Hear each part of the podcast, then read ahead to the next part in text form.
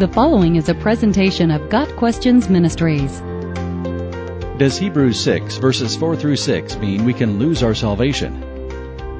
Hebrews 6 verses 4 through 6 states, It is impossible for those who have once been enlightened, who have tasted the heavenly gift, who have shared in the Holy Spirit, who have tasted the goodness of the Word of God and the powers of the coming age, and who have fallen away, to be brought back to repentance.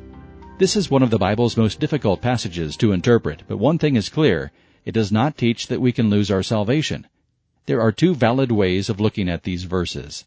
One interpretation holds that this passage is not written about Christians, but about unbelievers who are convinced of the basic truths of the gospel, but who have not placed their faith in Jesus Christ as Savior. They are intellectually persuaded, but spiritually uncommitted. According to this interpretation, the phrase once enlightened refers to some level of instruction in biblical truth. However, understanding the words of Scripture is not the same as being regenerated by the Holy Spirit. For example, John 1 verse 9 describes Jesus, the true light, giving light to every man. But this cannot mean the light of salvation, because not every man is saved.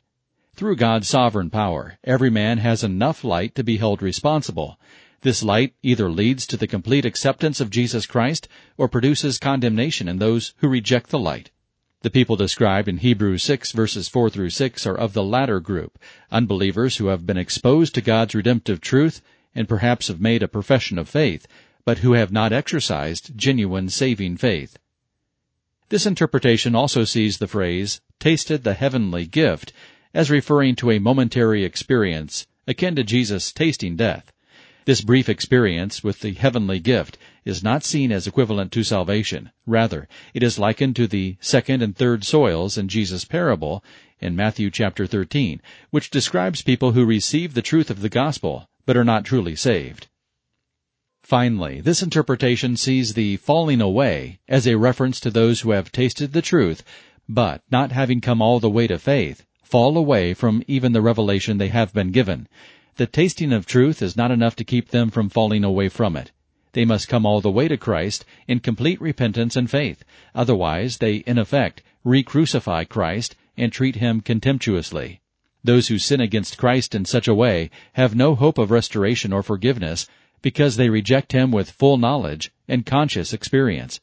They have concluded that Jesus should have been crucified, and they stand with his enemies. It is impossible to renew such to repentance.